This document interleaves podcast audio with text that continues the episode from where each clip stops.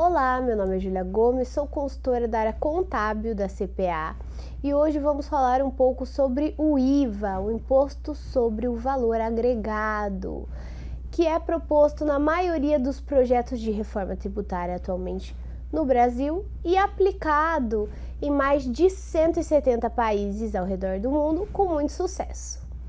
Primeiramente, o IVA é um modelo de tributação indireta aplicado sobre o consumo de bens e serviços que visa a unificação de tributos e permite a maior simplificação e transparência na tributação sobre a cadeia produtiva.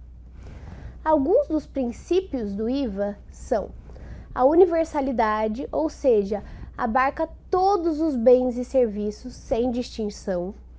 A eficiência, pois é eficiente em termos de arrecadação, diante da aplicação em várias etapas da cadeia de produção e distribuição, atingindo uma ampla base de contribuintes.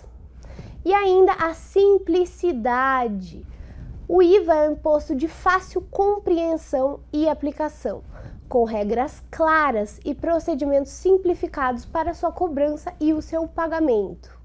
E por último, a transparência os contribuintes têm uma clareza sobre a carga tributária que incide sobre os produtos.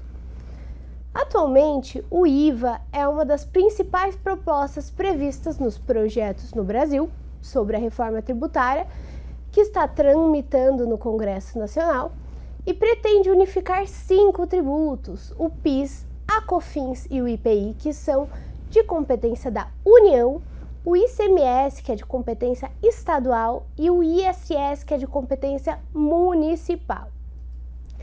Além disso, a proposta prevê que o IVA será duplo, dual, ou seja, um IVA para a União, determinado, denominado como CBS, Contribuição sobre Bens e Serviços, e outro IVA para os estados, que será denominado como IBS, Imposto sobre Bens e Serviços. Sendo assim, teríamos um IVA federal e outro IVA estadual e municipal.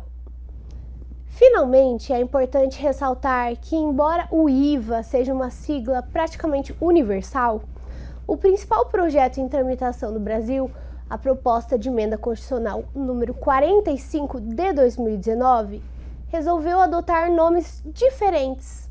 Assim, caso a reforma tributária seja aprovada, ao invés de IVA, as siglas serão CBS, a contribuição sobre bens e serviços, e o IBS, o imposto sobre bens e serviços. É isso, pessoal, e até a próxima.